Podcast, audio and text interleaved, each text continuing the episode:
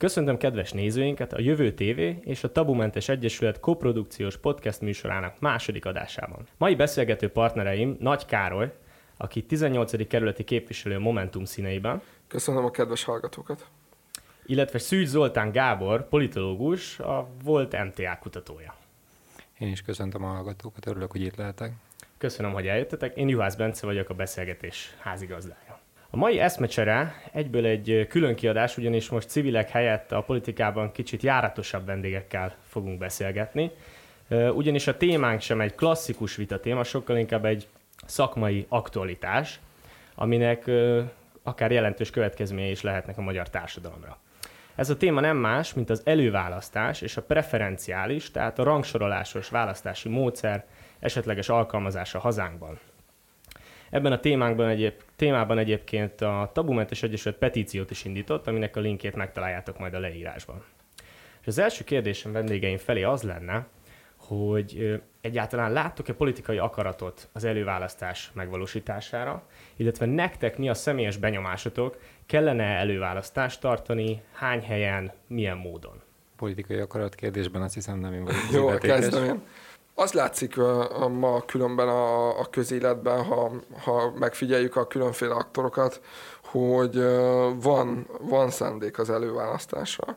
Én megmondom őszintén, nagyon sokáig nem, nem nagyon támogattam, és tavalyi előválasztás itt Budapesten szerintem az megmutatta, hogy, hogy az előválasztásnak igenis van értelme, nem feltétlenül csak azért, mert hogy a kiválasztás folyamata a, a miatt, hanem azért is, mert ez egyfajta előkampánya is a, a későbbi fő megmérettetésnek, és ez mindenképpen mozgósító erejű.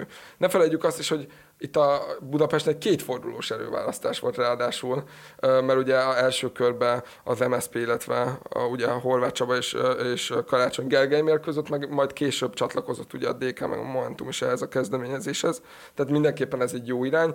Az meg egy következő kérdés, hogy akkor 106 előválasztás, vagy, vagy, vagy megállapodás és előválasztás kérdésköre, vagy, illetve az, hogy oké, okay, oké, okay, választás, de hogy hogyan válasszuk meg a, a jövőbeli jelöltjeinket.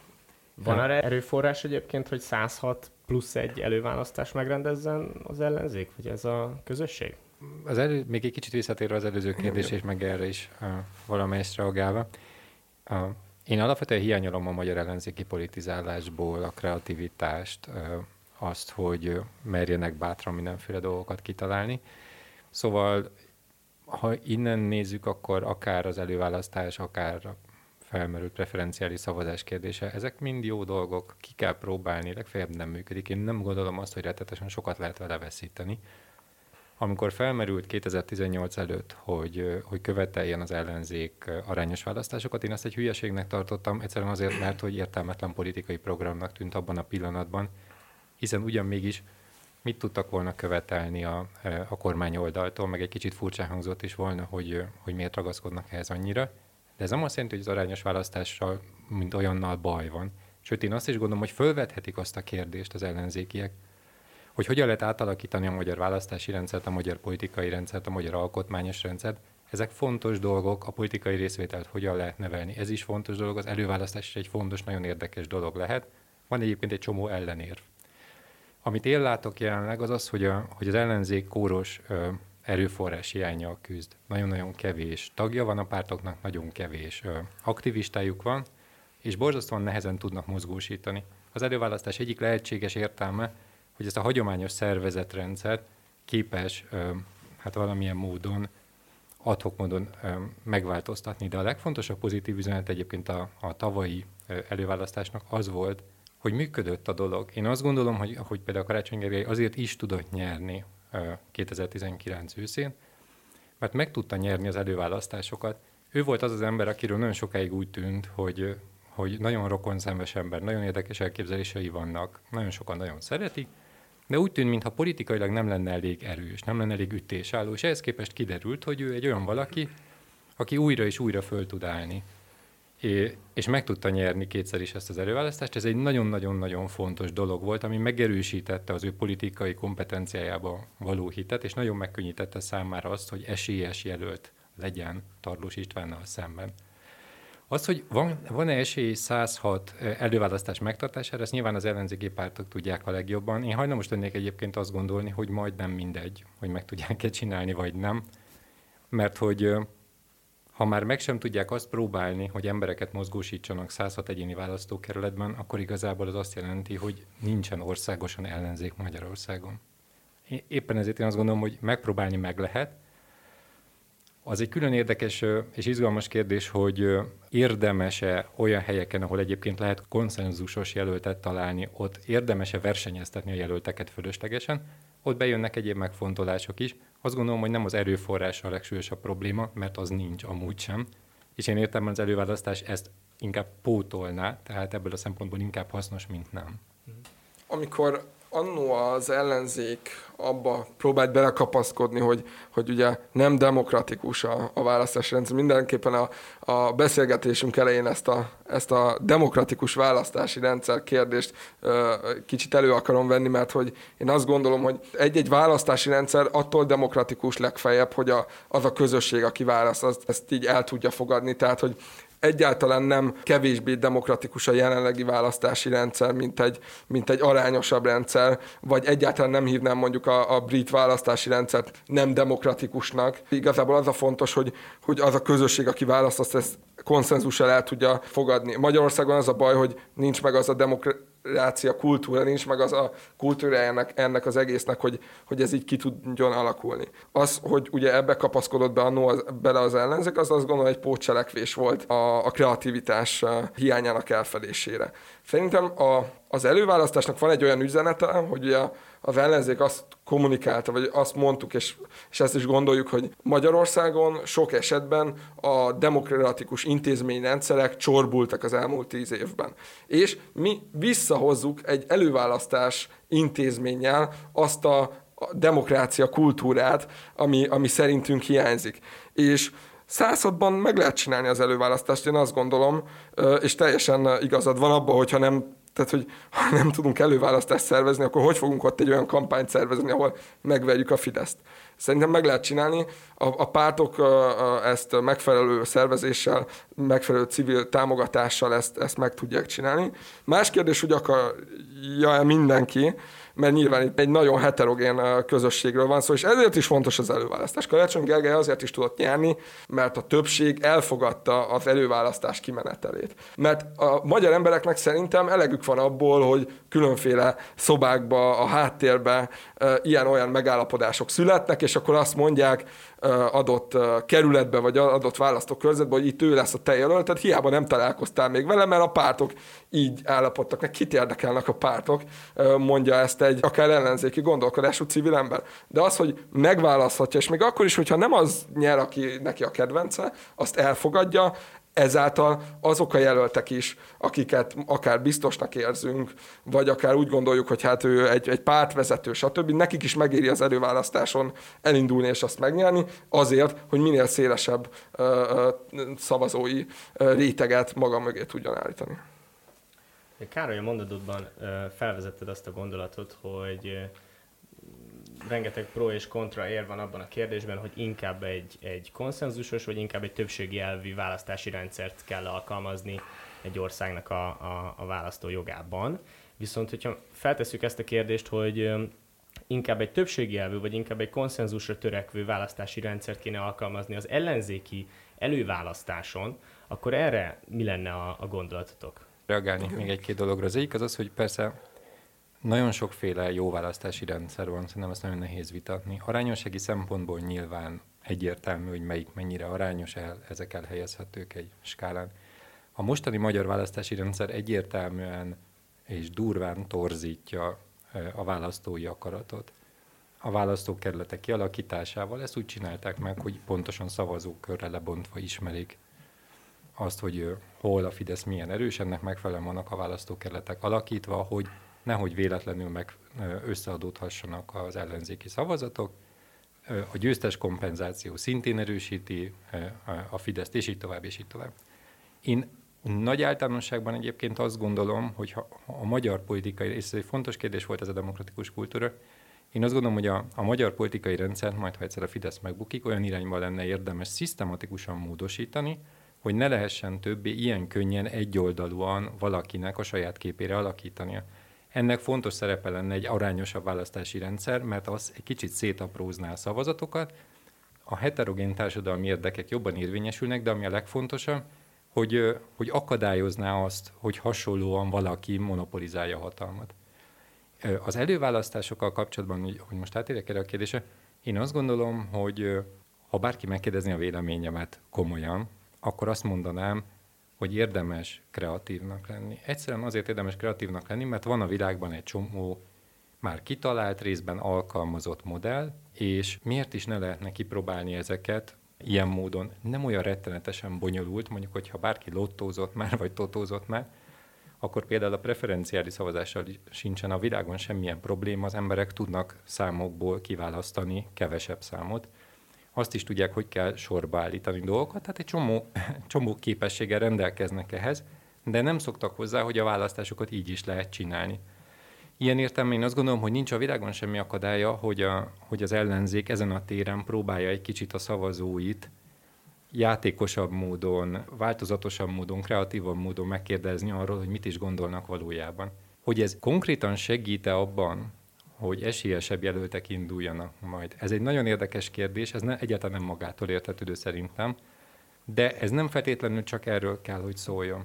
Én ezért azt gondolom, hogy maga az alapgondolat az egyáltalán nem rossz, és, és, és főleg azért, mert itt most igazából az ellenzéki politizálók számára is, nem csak a, nem csak a potenciális választók számára, hanem a, hanem a politikában aktívan részvevők számára is bizonyos évtizedes beidegződéseket érdemes megpróbálni lebontani. Mert nagyon sok mindenről azt hiszik az emberek, hogy nem lehet. Nagyon könnyű azt mondani, hogy nem lehet megcsinálni. Én azt gondolom, hogy az ellenzék jelenlegi helyzetében, ami egy elég rossz helyzet, legyünk őszinték, a Fidesz lényegesen erősebb, mint az ellenzéki pártok még összeadva is, Ebben a helyzetben én azt gondolom, hogy rettetesen fontos az önbizalom visszaszerzése, amihez pedig nagyon erősen azt kell hinni, hogy bizonyos dolgokat meg lehet csinálni. Túlságosan hozzászokott az ellenzék ahhoz, hogy bizonyos dolgokat nem lehet. Nekem a kedvenc példám egyébként a pont a olimpia kampány volt, amelyik egy hülyeség volt. Abban az értelemben egy hülyeség volt, hogy egy nem létező szervezet elindított egy kampányt egy olyan ügyben, ahol egyértelműen többségi támogatást élvezett az olimpia ügye. És ehhez képest, amint, amint színre lépett egy kezdeményezés, hirtelen elindult egy vita, és néhány héten belül az érintettek véleménye megfordult. Mert kiderült, hogy az emberek meggyőzhetők. Ez korán sem egy lehetetlen dolog. Magyarán szólva, ott is valami, amiről azt gondolták, hogy lehetetlen, azt meg lehetett csinálni ügyességgel, szervezéssel, és az emberek számára is meglepő dinamikával azt el lehetett érni, hogy rájönnek, hogy hoppá, igazából mi nem akarunk erre ennyi pénzt fordítani, és a Fidesz így meg is lehetett verni egy adott kérdésben. Igen, tehát szerintem itt egy nagyon-nagyon fontos gondolat hangzott el, tehát hogy a, a olimpia kapcsán is, hogy a politikai szereplőink, most nyilván fura, mert hogy én is benne vagyok ebbe, de hogy, hogy miért kezdtünk el politizálni, és szerintem kétféle politikus van ma a magyar közéletben, akár kormány, akár ellenzék oldalon. Az egyik az egyszerűen úgy gondolkozik, hogy hatalom technikai megfontolásokból hozza a döntését, de vannak olyanok is, én ide sorolom magamat, akinek van egy elve, van egy Magyarország képe, vagy egy kerület képe, és azért dolgozok, hogy az létrejöjjön még akkor is, hogyha adott helyzetekben esetleg az én véleményem kisebbségbe szorul, akkor megpróbálom meggyőzni az embereket, hogy az a helyes, amit én gondolok. A Olimpia egy ilyen kezdeményezés volt a, a NOA részünkről. Visszatérve egy picit a választási rendszerre, szerintem nincsen jó meg rossz választási rendszer, és egész egyszerűen azért nincs, mert hogy mindegyik választási rendszer valamilyen értéket közvetít, és az teljesen legitim, hogyha egy adott társadalom úgy gondolja, hogy a kormányzó képesség az egy fontosabb érték neki, mint a, mondjuk az, hogy arányosabb legyen a, az egész, és hogy a választói akarat minél finomabban megjelenjen akár a parlamentben. Én az utóbbit gondolom, tehát hogy hozzám ez közelebb és szerintem Magyarországnak majd a jövőben egy ilyen választási rendszerre lesz szüksége, pont abból az indokból, amit mondtál, hogy, hogy ne tudja valaki monopolizálni ennyire a kormányzói hatalmat. Ugyanakkor szerintem fontos, amikor élvelünk választási rendszerről, akkor azt próbáljuk támadni, azt, a, azt az indokot próbáljuk támadni, ami miatt mondjuk valaki a többségi választás mellett érvel. És itt az előválasztásban ez pedig egy egyáltalán nem triviális kérdés, hogy melyik a jobb. Tehát, hogy az a jobb ha egy olyan jelölt kerül ki, győztesül az előválasztáson, aki kevésbé konfrontatív, akit mondjuk nem fanatizálnak olyan sokan, hanem mondjuk mindenki csak másodpreferenciára teszi, de mondjuk pont cserélgeti az első meg a harmadik egymást, és akkor egy olyan jelölt kerül ki, aki mondjuk utána kevésbé tud mozgósítani nagy tábor szinten, mert mondjuk kevésbé tudja úgy lelkesíteni az aktivistáit, mint mondjuk egy olyan, olyan jelölt, aki, aki sokkal konfrontatívabb, stb. stb. Egyáltalán nem triviális, hogy milyen ellenzéki jelöltre van szükség. A másik meg az, hogy nem is lehet triviális, mert vannak ilyen körzetek is, meg vannak olyan körzetek is. Ebben nekem sincsen határozott álláspontom. Én politikusként azt mondom, hogy teljesen mindegy, hogy milyen előválasztás van, ahhoz fogok alkalmazkodni, és különben az ellenzék most is éppen alkalmazkodik ahhoz a választási rendszerhez, amit a Fidesz megalkotott. Tehát hogy az egyik oka annak, hogy egyes pártok folyamatosan kezdenek elsüllyedni, kezd központosulni az ellenzéki térfél is, az pont amiatt van, mert van egy olyan választási rendszer, ami arra ösztönzi a politikai szereplőket, hogy a végén egy egy egységtömb ö, hívja ki a, a, a kormánypártot. És ugyanígy bármilyen előválasztási rendszer van, az is ösztönzőként fog hatni a politikai aktorokra. Még mielőtt akkor részletesebben belemennénk ebbe a javaslatba, ismertetném akkor pár mondatban ezt a javaslatot, amit az Egyesületünk dobott be a, a közbeszédben. Itt gyakorlatilag mi azt szeretnénk elérni, hogy a választópolgár egy jelölt helyett háromra szavazhasson, és köztük pedig egy sorrendet állítson fel. Tehát a választópolgárnak nincsen más dolga, mint kiválasztani a három legszimpatikusabb jelöltet, a nevek mellé pedig beírni egy egyes, egy kettes és egy hármas számot, tehát gyakorlatilag egy arany, egy ezüst és egy bronzérmet kiosztani az indulók között. Miután beérkeznek ezek a rangsorok, őket pontokra váltanánk, az első helyezettek kapnának három pontot, a második kettőt, a harmadikok egyet. A versenyt az nyerné meg, aki összesítésben a legtöbb pontot kapná.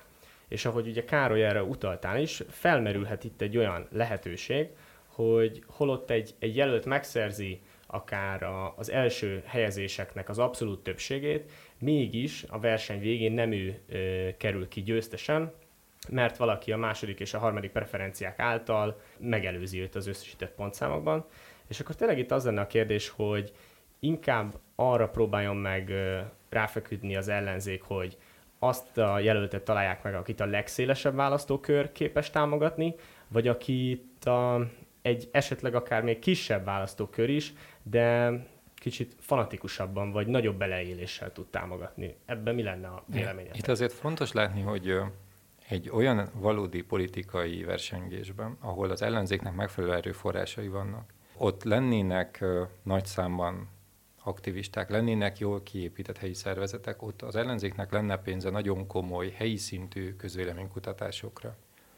És nem csak néhány helyen, nem csak közvetlen a választások előtt, hanem, hanem valóban lebontva az adott körzetekre. Tehát lenne egy elég jó képe a pártoknak azzal kapcsolatban, hogy kik az ő potenciális szavazóik. Ugye erről valójában fogalmunk sincs. Tehát azok a tényleges kutatások, amiket lehet, lehet csinálni, azok sokkal kisebb léptékűek, erre egyszerűen nincsen pénz. Természetesen az azt jelenti, hogy semmit nem tudnak a pártok, de az biztos, hogy a pultozásból, meg a kopogtatásból nem lehet valódi információkat begyűjteni. Nagyon sok értelme van, ez mondjuk pont nem. Ez az egyik dolog. A másik az az, hogy fogalma sincs senkinek azzal kapcsolatban, hogy mi a kapcsolat az ellenzék szavazói és az előválasztáson résztvevők preferenciái között.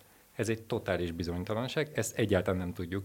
Ez értelmszerűen az egész gondolatmenetet nagy mértékben elméletivé teszi. És harmadszor azt is látni kell, hogy az sem teljesen világos, hogy a kampányolásban az a jelölt, akit ilyen módon ki lehet választani, akár a legtöbb szavazattal, akár egy preferenciális módon, bármilyen egyéb módon, az hogyan lesz képes együttműködni akár a médiával, akár a pártokkal és annak az embereivel, illetve hogyan lesz képes felvenni a versenyt egy fideszes jelöltel szemben, és annak az összehasonlíthatatlanul nagyobb fegyverarzenájával szemben.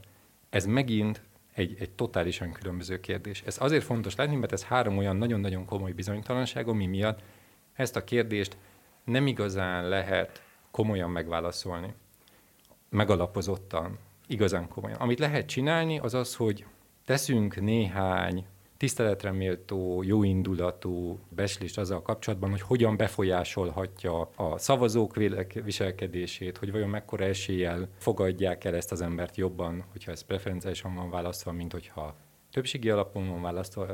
Gondolkodhatunk azon, hogy az ilyen módon megválasztott jelölt mennyire lesz alkalmas arra, hogy egy Fideszes jelölte harcoljon, és így tovább. Tehát ezekre mind lehet valamit mondani.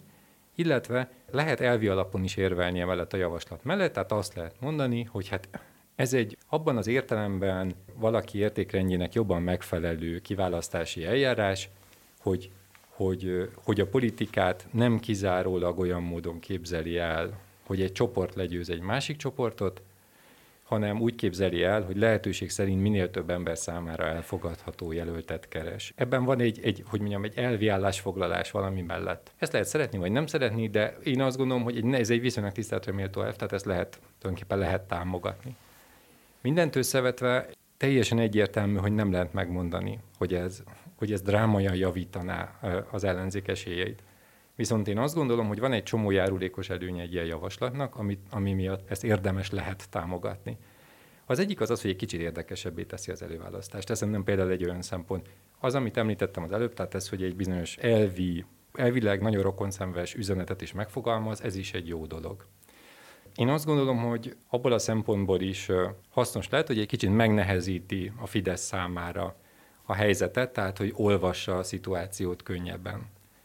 Kicsit nehezebben manipulálható is egyébként ez a rendszer abban az értelemben legalábbis, hogy ha bárki elkezd szavazgatni bármilyen módon, nem biztos, hogy tudja, hogy az, hogy ő hogyan, hogyan állítja be a, a, a másodlagos, harmadlagos preferenciát, ezzel hogyan tudja érdemben befolyásolni a helyzetet.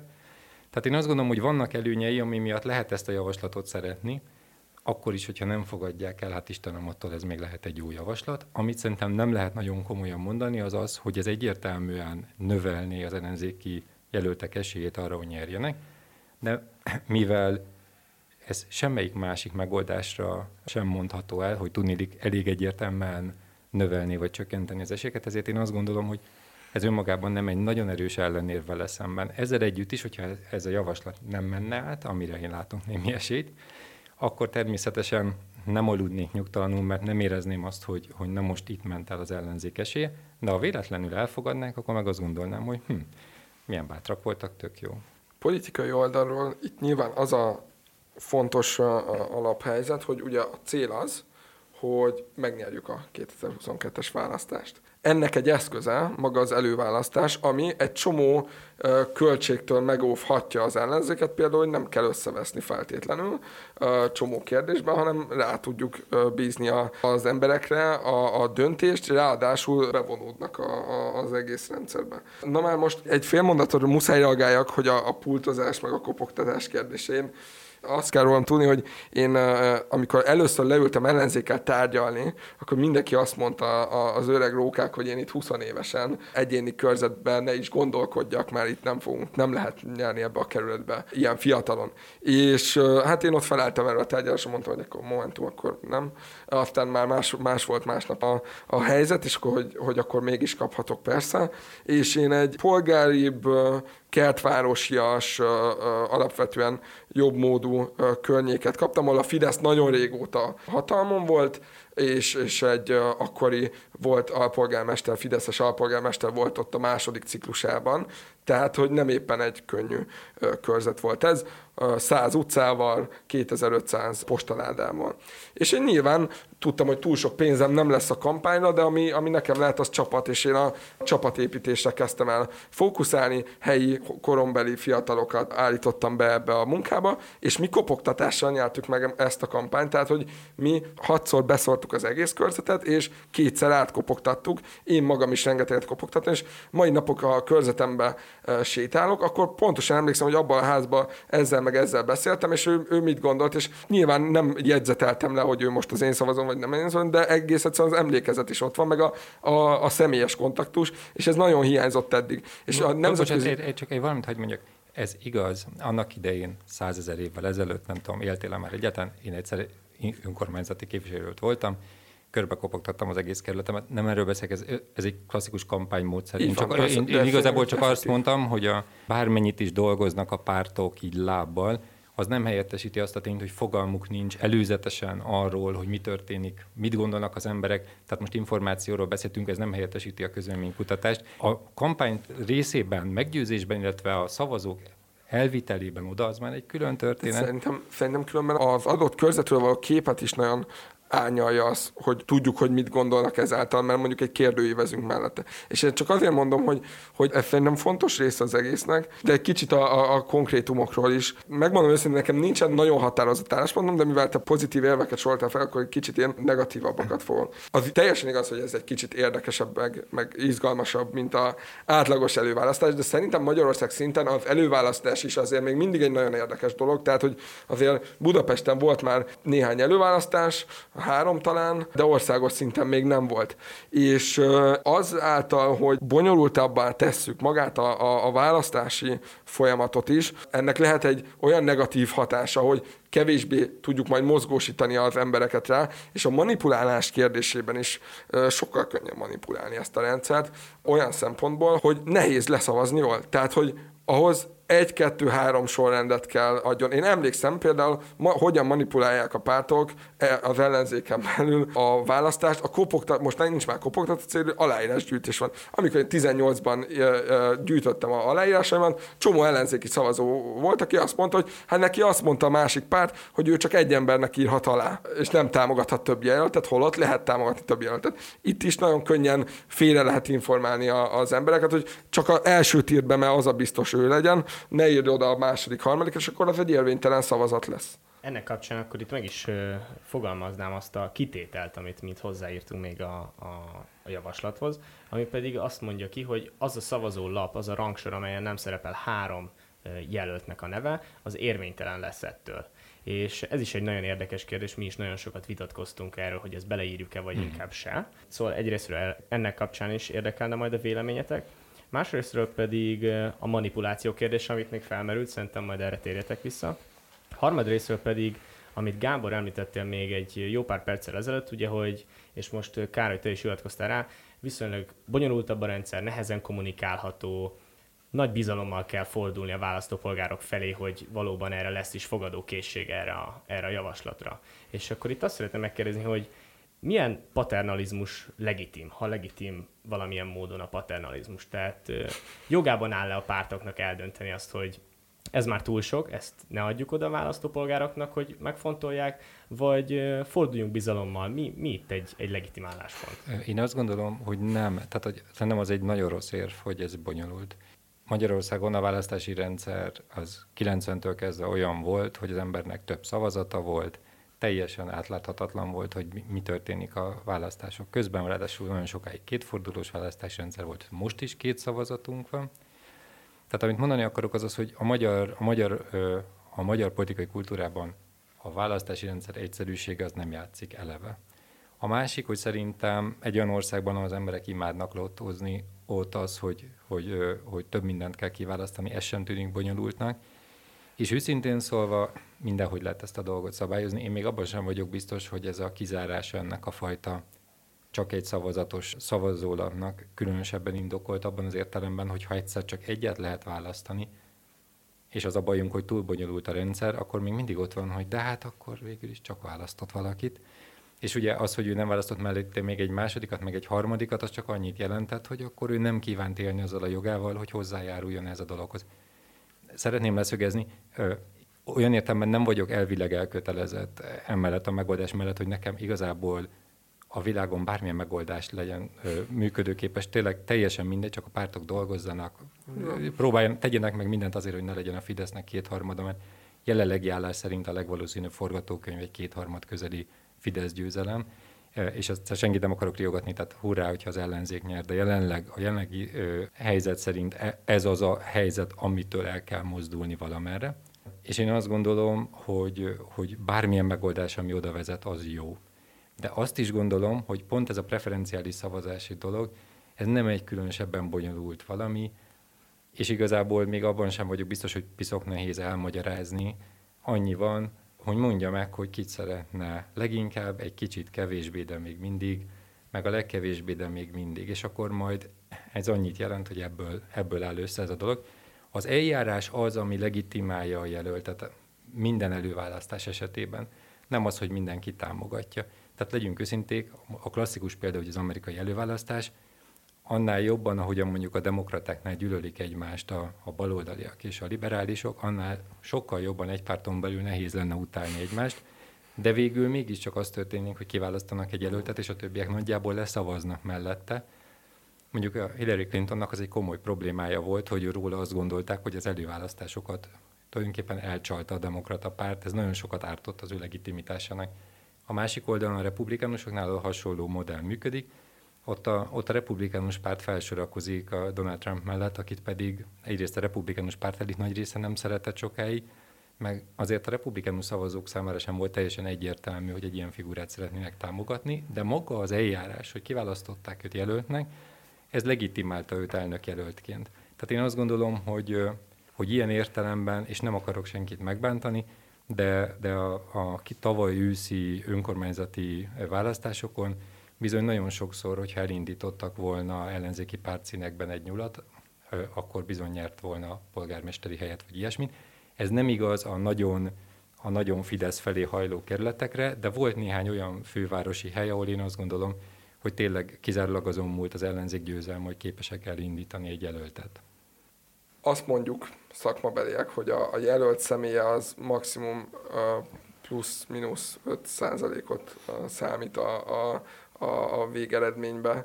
Tehát, hogy bármennyire is jól kampányol, az egyéni jelöltként 5%-nál jobban nem fogsz többletet hozni, mint ha amúgy rossz, vagy nem kampányoltál volna ügyesen. Nyilván 5% az, vagy 5% pont az, az eldönthet egy, egy választást. De szerintem itt a tavi választásnál az volt a, az egyik fő érv, ami miatt lehetett nyerni, hogy egy-egy párt beleszorult egy-egy körzetbe minden erőforrásával. Mi például a 18. kerületben olyan megállapodást kötöttünk, ahol ha az LNP nem nyeri meg a körzetét, akkor kikerül a testületből. Ha Jobbik nem nyeri meg a körzetét, kikerül. Ha a Momentum nem nyeri meg a körzeteit, nyilván egy rosszabb pozícióval lesz, tehát minden bele. Élet-halál harc volt. És nem az volt, hogy egy egész körzetben olyan jelöltek mellett is kampányolni kellett, akinek kevesebb az esély, hanem csak az a pár. És ez lesz a következő nagy országgyűlési választásokon is egy nagyon fontos dolog, hogy egy-egy párt egy-két tucat körzetben fog jelöltet inteni, és azt az erőforrást, amit amúgy 106 körzetbe bele kéne tegyen, azt koncentrálni tudja.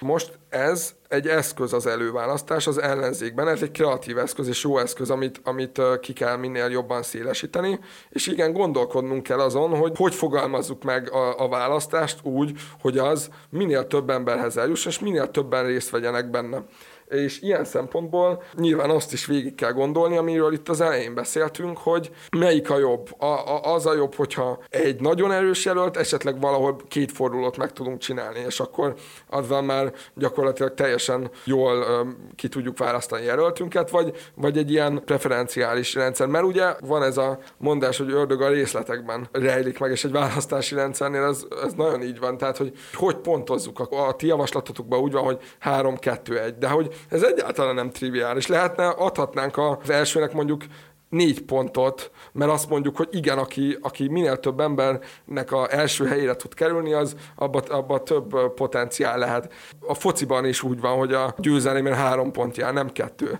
És ezek egyáltalán nem biztosak, viszont amúgy egy csomó vitát, ezeken el lehet évekig vitázni, az ellenzék évekig olyan dolgokon vitázott, ami tök fölösleges volt, és olyan szempontból ez egy marginális kérdés, hogy itt az a fontos, hogy legyen előválasztás, az minél szélesebb körben legyen, és mindenki elfogadja legitimnek az ellenzéken belül, mert ezt teszi legitimé magát a jelöltet, és a, a pártok oda tudnak állni egy, egy jelölt mögé egy előválasztás után, akkor meg tudják többé kevés, vagy inkább többé a saját választóikat is győzni. Tehát hogy ne, nem zárkózom el a preferenciális szavazástól sem, nyilván más kampánytechnikát használnék akár a 18. kerületben egy előválasztás, ahol preferenciális lenne, de ez, ez ösztönöző lesz nyilván a politikai aktorokra, viszont az egy nagyon kulcskérdés, hogy a pártok meg tudjanak egyezni, és egyes pártoknak más lehet az érdeke, hogy, milyen, hogy hogyan válasszuk ki a, a, a jelölteket, és annál rosszabb forgatókönyvet el nem tudnék képzelni, hogyha a pártok azért nem tudnának előválasztást szervezni, mert nem tudnak megegyezni, hogyan válasszuk ki kérdésbe. Nem gondolom, hogy ez be fog következni, de egyáltalán nem triviális ez a kérdés. Ez egy jogos pont, és hogyha már behoztad azt, hogy különböző politikai erőknek vagy pártoknak esetleg különböző érdekei fűződhetnek különböző módszerekhez, akkor szeretném azt megkérdezni tőletek, van ugye a magyar politizálásnak egy komoly adottsága, egy történelmi adottság, ami az, hogy vannak olyan politikai erők, akik nagyon komoly elutasítottsággal bírnak másik politikai szavazók vagy, vagy csoportok körében. Hogyha példákat kellene említeni, akkor, akkor valószínűleg meg kellene itt említenünk akár a Jobbikot, a hazai kisebbségekhez fűződő viszonya miatt, vagy akár az Európai Unió zászlajának elégetése miatt, de ugyanezzel a lendülettel említhetjük a Fidesz előtti hatalomban lévő politikusokat is, akár a 2006 őszén történtek kapcsán, tehát itt akkor szóba kerül Gyurcsány Ferenc személye és a, és a DK, mint párt, vagy az MSP. Mit gondolnátok erről a relációról? Ez a javaslat tudná ebbe segíteni, hogy esetleg túl tudjon lendülni az ellenzéki közösség ezeken, a, ezeken az ellentéteken? Nekünk legalábbis ez volt a feltételezésünk, de nagyon érdekelne, hogy mit gondoltok erről. Felvetném, csak hogy ez mennyire érdekes kérdés. A, itt például ebben a kerületben ugye nagyjából az történt, hogy az önkormányzati választásokon az MSZP letarolta az egész körzetet, írtózatos fölényel nyert. Mindezt úgy, hogy az ellenzékből a Momentumnak itt van az egyik legerősebb helyi szervezete, és, és itt van az egyik legnépszerűbb, vagy itt van itt van az egyik legnagyobb választó tábor, a szavazó tábora. És ennek ellenére azt láttuk, hogy tulajdonképpen a Momentumot két lépésben, most ebben nem akarok belemenni, de a szocialisták hát ki, kipöccintették gyakorlatilag ebből a rendszerből. Most egy olyan helyzetben, ahol van preferenciális szavazás, egyáltalán nem magától értetődő, hogy mondjuk egy önkormányzati előválasztási rendszerben például a Momentum nem kerülhetett volna lényegesen jobb pozíciókba, Egyszerűen azért, mert itt rettenetesen népszerű volt, viszont hogyha az a kérdés, hogy most, ö, most ö, muszáj-e beállni mondjuk a szocialista jelölt mögé csak azért, hogy a, hogy a Fidesz legyőzzék, akkor első helyre beteszik akár őt is. Viszont nagyon sokan lehet egyébként, hogy a Momentumot tették volna be második helyre, és végül egy csomó helyen beúszhatott volna egy-egy, egy-egy momentumos jelölt. Tehát ez korán sem csak a jelöltek személyiségén múlik, hanem itt a választók maguk is kénytelenek reagálni a választási rendszerre, következésképpen kénytelenek stratégiai döntéseket hozni, és nagyon sokszor olyan pártok ennek a, ennek a vesztesei, amelyek egyébként amúgy összességében egyáltalán nem elutasítottak, sőt, hát mondom, a Momentum kifejezetten erős. Ezt csak azért mondom, mert, mert ez az egész elutasítottság probléma két okból is rettetesen nehéz. Az egyik az az, hogy ez, az, ez a mostani ellenzék, ez nem világnézeti értékrendi alapon szerveződő ellenzék, ez Orbán Viktor politikai rendszerének az ellenzéke. Ez azt jelenti, hogy iszonyatosan heterogén választói, szavazói tábor van mögötte. Egy csomó szélső jobboldali, egy csomó szélső baloldali, liberálisok, zöldek, mindenféle emberek. És ez azért egy probléma, mert az előválasztás azért egy fontos eszköz, vagy, vagy mondjuk az egységes ellenzék kialakulása azért egy fontos eszköz a Fidesz legyőzésére, mert ezek az emberek igazából nem értenek egyet a világon semmiben. Egyetlen dologban értenek egyet, ha ugyan egyetértenek, de azért alapvetően egyetértenek, hogy van tíz éve egy rendszer, amit ők nem szeretnének folytatni, és azok a dolgok, amik az oktatáspolitikától kezdve a gazdaságpolitikán át a migráció kérdéséig a kormányzati politikában megjelennek, azokat ők nem szeretik. Van, aki emiatt nem szereti, van, aki amiatt nem szereti, van, aki ezt nem szereti benne, van, aki ezt. Nagyon nagyon, nagyon heterogén ez a koalíció. Az előválasztásokra, meg a hasonló megállapodásokra azért van szükség, hogy ebből a heterogén választói csoportból valami fajta koalíciót hozzanak létre. És a világ legtermészetesebb dolga, hogy van, aki Gyurcsány Ferencet utálja rettenetesen, meg van rá jó okuk, van, aki a Jobbikot utálja, van, aki a Momentumot utálja, mindenkinek megvan rá jó oka, hiszen ők, hát hogy mondjam, azért kerültek egymás mellé, mert összekényszerítette őket a politikai rendszernek a nagyon tudatosan eltorzított logikája.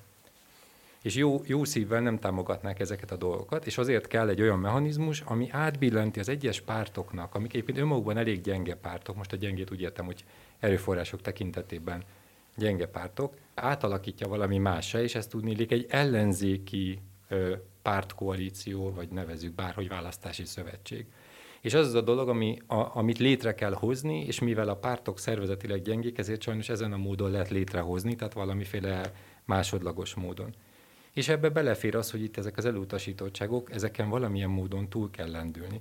De, és itt jön a második kérdés, nem csinálhatunk úgy, mintha ez az így létrejövő választási szövetség, ez lenne az ellenzék. Magyarországon jelenleg legalább két olyan formáció van, amelyik szinte biztos, hogy ebből ki fog maradni.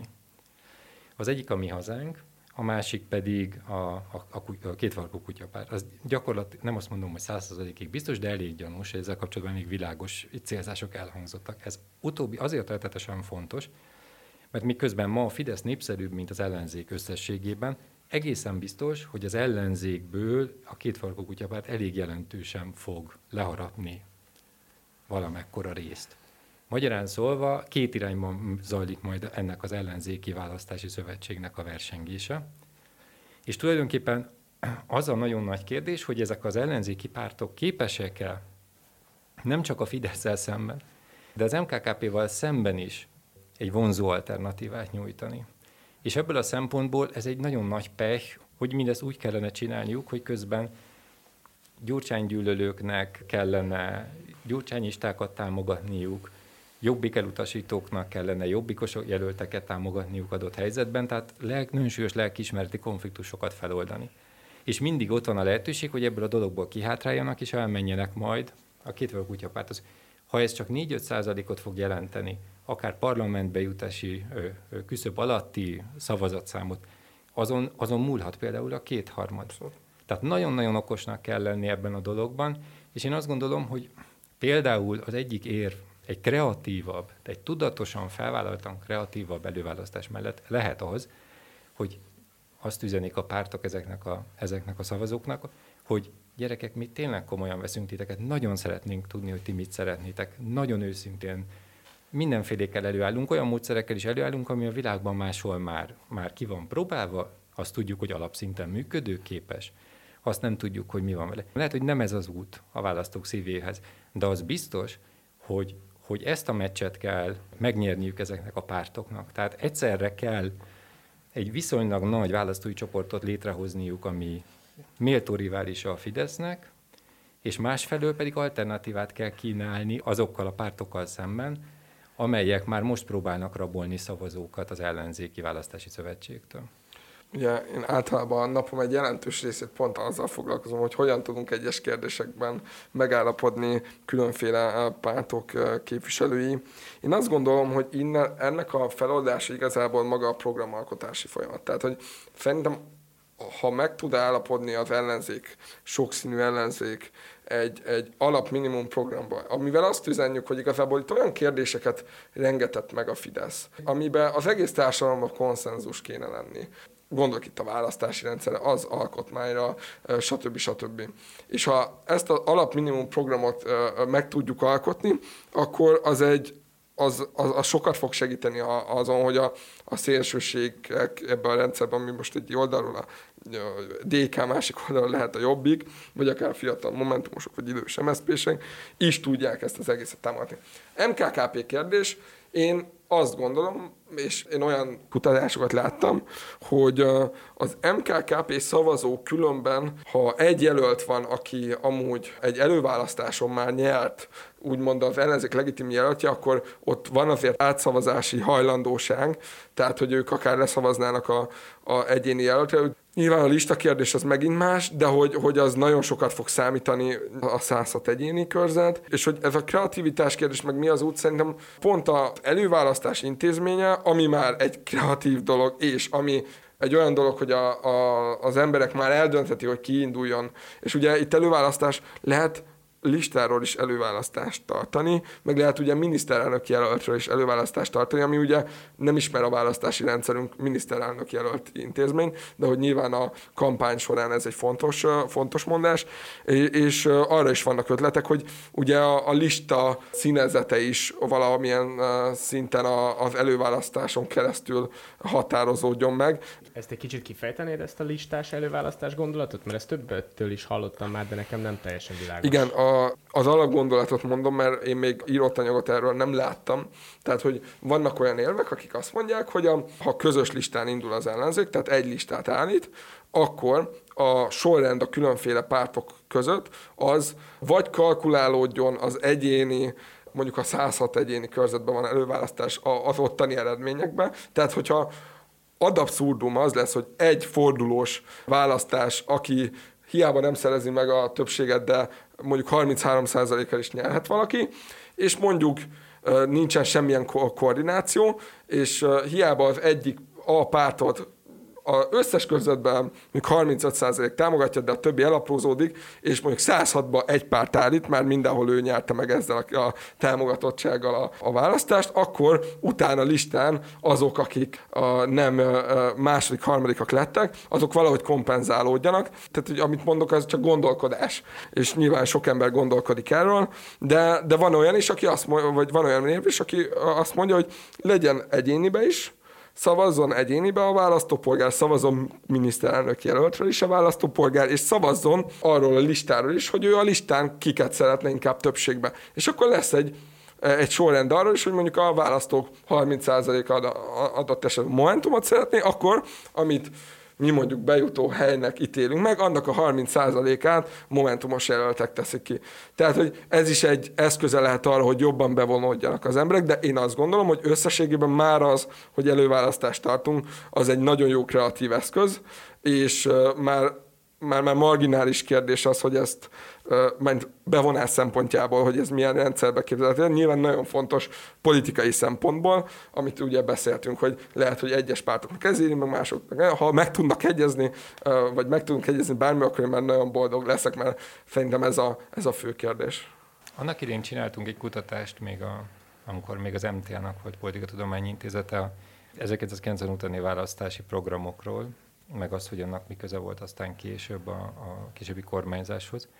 És őszintén szóval nekem az volt a benyomásom, hogy a választási programoknak egyáltalán semmi köze nem volt a politikához, tehát hogy ez egy ilyen nagyon régóta függelék volt, és ugye szimbolikusan ezt fejezte ki, hogy 2010-ben még a Fidesznek volt programja, de ugye 2014-ben már nem is, tehát hogy ott egyszerűen ott véget ért egy nagyon hosszú folyamat, a, a, a, aminek a, az eleve eleve komoly talánválasztási programok végül el is veszítették a választókat orientáló funkcióját, ami nem olyan meglepő, mert azért amiért erről keveset lehet tudni, azért az látszik, hogy a program alapú szavazás azért nem, nem az egyetlen módja annak, hogy, az, hogy finoman fejezem ki magam annak, hogy az emberek választanak. Ezt azért említem meg, mert, mert nagyon sokszor van olyan benyomás az embernek, hogy, hogy amikor nekiállnak politikát csinálni emberek, akkor azt hiszik, hogy a, hogy a programalkotás az fontos, és az, nekem az a benyomásom, hogy, hogy nem. Ami nem azt jelenti, hogy nem, nem kell bizonyos kérdésekben válaszokat kínálni fontos ügyekre, mert de nagyon is kell, és nagyon fontos az, hogy a pártok tudnak szakembereket mozgósítani, akik majd szövegeket írnak, ez mind fontos. De, de én azt gondolom, hogy maga az a felismerés 2018 után, hogy igazából az ellenzéki pártok külön-külön nem fontosak. Elképesztő volt a volatilitás ugye a, a, a szavazóknak a 2018-19-ben, tehát jól lehet látni, hogy össze-vissza mozogtak, tehát történt a legjobb eredményét ért el a Jobbik, az LMP is baromi jól szerepelt 18-ban, aztán utána ezek a pártok összeomlottak, most már aztán végképp katasztrofálisan ö, ö, ö, rosszul néz ki a helyzetük, az MSZP az teljesen bezuhant a, a, a Momentum DK kilőtt, tehát van ilyen össze-vissza mozgás, a, a, az, tehát keresik a szavazók a pártjaikat, ezt akarom mondani. Ugye, ha volt valami nagyon nagy tanulság annak a dolognak, akkor az nagyjából az, hogy a, hogy a választók azokat a, azokat a pártokat akarják majd támogatni 2018 után, akik esélyt kínálnak arra, hogy, a, hogy, a, hogy ezzel a rendszerrel valamit kezdjenek. Ez volt, aki elnevezte az ellenzéki választó születésének. Nem az összes ellenzéki szavazónak ilyenek az elsődleges referenciái, de jól látszik, hogy ez egy nagyon erős motiváció nagyon sok emberben, hogy nekik teljesen mindegy, csak valaki legyen, aki a Fidesz le tudja így vagy úgy győzni. És ebből a szempontból kulcskérdés a közös programalkotás, tartalmilag inkább valószínűleg riasztó, amiket, amiket a pártok össze tudnak rakni, nem az ő bajuk, hanem egyszerűen az, hogy ha bárki bármit, bármit állít, abban a pillanatban lesz három ember, aki megmondja, hogy miért hülyeség. És, és igazuk is lesz, mert minden kapcsolatban lehet nagyon jó ellen, ellenvetéseket tenni. De önmagában az, hogy a pártok esetleg képesek lehetnek el, előállni valami közös minimum programmal, az kb. azt tudja kifejezni, hogy felfogták, hogy nem ők a fontosak most ebben a történetben, hanem az, hogy a szavazók egy kicsit örüljenek annak, hogy van, van egy anti, anti-Orbánista dolog. Én nagyon sok emberre találkoztam, aki, aki mind a mai napig állítja, hogy a Momentumnak nem volt programja 2018-ban, és, és nem értik, hogy ez nem volt így, de egyszerűen tehát olyan egészen megdöbbentően magas iskolázottságú emberek számára alapszinten nem megy át az az információ, hogy van egy vaskos szöveg. De ezt csak arra hozom példaként, hogy, hogy hihetetlenül, hihetetlenül szűk az áteresztő képessége a nyilvánosságnak. Ha az az üzenet átmegy, hogy vannak bizonyos kérdések, amikben meg lehet állapodni, ez már egy nagyon nagy dolog. Illetve nagyon-nagyon-nagyon fontos azt látni, hogy, hogy tényleg ennek a dolognak valójában az a tétje, az előválasztásnak, a, a, a, ennek a választási szövetségnek az a tétje, hogy, hogy képes-e ez a, ez, a, ez a különböző csoportokból összerángatott, nagyon különböző dolgokat akaró ellenzék fellépni Orbán kihívójaként, komoly kihívójaként. Az MKKP egy nagyon érdekes történet ebből a szempontból, ugye abban az az érdekes, hogy azokat a, azokat a párt, szavazókat tudja felszívni, tehát nem is az MKKP szavazók az érdekesek, hanem, hanem az, hogyha ők kitartanak egy ellenzék-ellenzéke pozícióban, akkor azokat a szavazókat tudják felszívni, akik egyébként nem támogatják ezt a fajta választási szövetséget. És ez a nagyon izgalmas kérdés, hogy hány olyan ember van, akinek ez, amit az előbb elmondtam, tehát ez az ellenzéki szavazóság, mint önazonosság, ez nem kielégítő. Elég sokan vannak, de hogy pontosan mennyien ezt azért nem lehet pontosan tudni. És az, hogy az MKKP fenntartja ezt a pozícióját, akár 2022-ben is, ez potenciálisan azt a veszélyt jelenti ennek a választási szövetségnek, hogy arra felé áramolhatnak szavazatok, és hogyha ez csak néhány ezer, néhány tízezer szavazat pluszban, akár eldöntheti a kétharmad kérdését is, mert ezt sajnos el kell mondanom, hogy sajnálatos módon jelenleg, gondoljunk nagyokat, de jelenleg az a kérdés, hogy a kétharmadot sikerül megakadályozni. Már nincs túl sok időnk, szóval megpróbálom lekerekíteni, de hogy a közös programnak nyilván, én pontosan is tudom, hiába volt hosszú programunk, nekünk ez fontos volt, de nyilván kevesen olvasták el ezt. De hogy mit mond egy akár ellenzéki szavazó ma, amikor, amikor ránéz az ellenzékre, hogy kormányzó képes ez az ellenzék ilyen sokszínűen. El tudja képzelni, hogy nem tudom, a belügy a Jobbiknál, a vidékfejlesztés meg a DK-nál lesz, vagy hogy. Erre választ kell adnia ennek a, ennek a heterogén pártkoalíciónak, és erre egy jó válasz lehetőség, egy közös minimum program, és mondjuk egy olyan gárda felvonultatása egy-egy miniszterelnök jelölt mögött, vagy akár a főminiszterelnök jelölt mögött, akikről elhízik a szavazók, hogy igen, amúgy ők képesek kormányozni, és lehet, hogy azt mondod, hogy, hogy a kétharmad megakadályozása a cél. Én azt gondolom, hogy én azt szoktam mondani a politikus társaknak, hogy aki nem hiszi el magába, vagy nem gondolja úgy, hogy nyerni tud a választáson, az hagyja abba, mert hogy, mert hogy szerintem nem lehet így kimenni a focipályára, hogy csak sebet szeretnénk bukni. Szerintem lehet akár egy jó előválasztásnak is olyan mozgósító ereje, ami a 106 egyéni körzetek felét vagy közel felét át tudja húzni. Ennek lehet egy listára való hatása is. Tehát, hogy nyilván nagyon-nagyon nehéz a feladat, erőforrás szempontjából is, meg maga a feladvány is nagyon nehéz, de hogy nekünk az a feladatunk, hogy megtaláljuk azokat a intézményeket, azokat a formákat, ahol mi is elhihetjük, meg el tudjuk hitetni a emberekkel is, hogy amúgy van értelme elmenni szavazni, és az, leszavazni az ellenzékre, és utána nem egy apokalipszis következik, hanem egy demokratikusabb Magyarország. Köszönöm akkor vendégeinknek, hogy itt voltak, Nagy Károly és Szűz Zoltán Gábor. Sok innovatív ötletről beszéltünk, és remélem, hogy a hallgatókban is új gondolatokat, akár pro és kontra érveket hoztunk felszínre. Ez is a célja egyébként az egész kezdeményezésünknek, hogy ezekről a kérdésekről valamilyen fajta innovatív módon próbáljunk meg beszélgetni. Nagyon szépen köszönöm nektek, hogy itt voltatok, és folytatjuk majd ezt a podcast sorozatot. Sziasztok! Köszönöm szépen, sziasztok! Köszönöm.